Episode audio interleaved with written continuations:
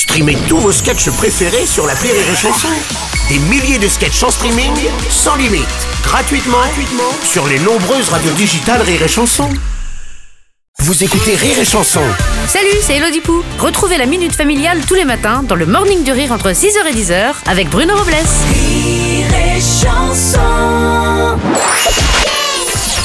La minute familiale d'Élodie Pou sur Rire et Chanson.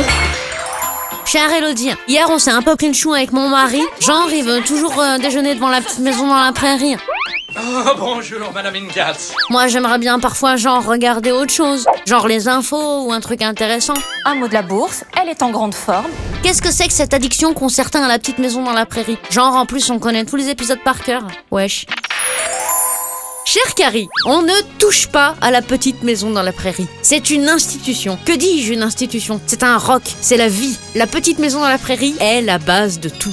Deux piliers, Charles, fort, honnête, gentil, bricoleur de génie. La cheminée tire parfaitement. Caroline, belle, douce, honnête et franche et cuisinière de génie. Je t'ai gardé à manger et c'est du ragoût tout chaud. Ils sont le bien. De l'autre côté, le mal, incarné par Madame Olson et sa fille Nelly. Moi j'ai mauvais caractère Ces garces dénuées d'empathie, diablesses en corset qu'on a plaisir à détester. Vous aussi vous me haïssez Bien sûr, on connaît les épisodes par cœur, mais c'est ça qui est bon. Comme des enfants à qui on raconte la même histoire tous les soirs. Bonne nuit les enfants. hein. Non Raconte d'abord une histoire.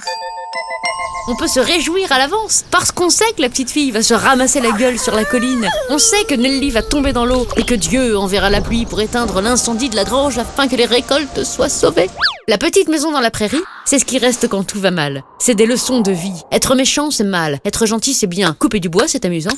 La petite maison dans la prairie, c'est le doudou des gens qui ont besoin de réconfort. C'est la clope de ceux qui ne fument pas. C'est l'alcool des abstinents. Et si le révérend Holden et le docteur Baker étaient là, ils te le diraient eux-mêmes.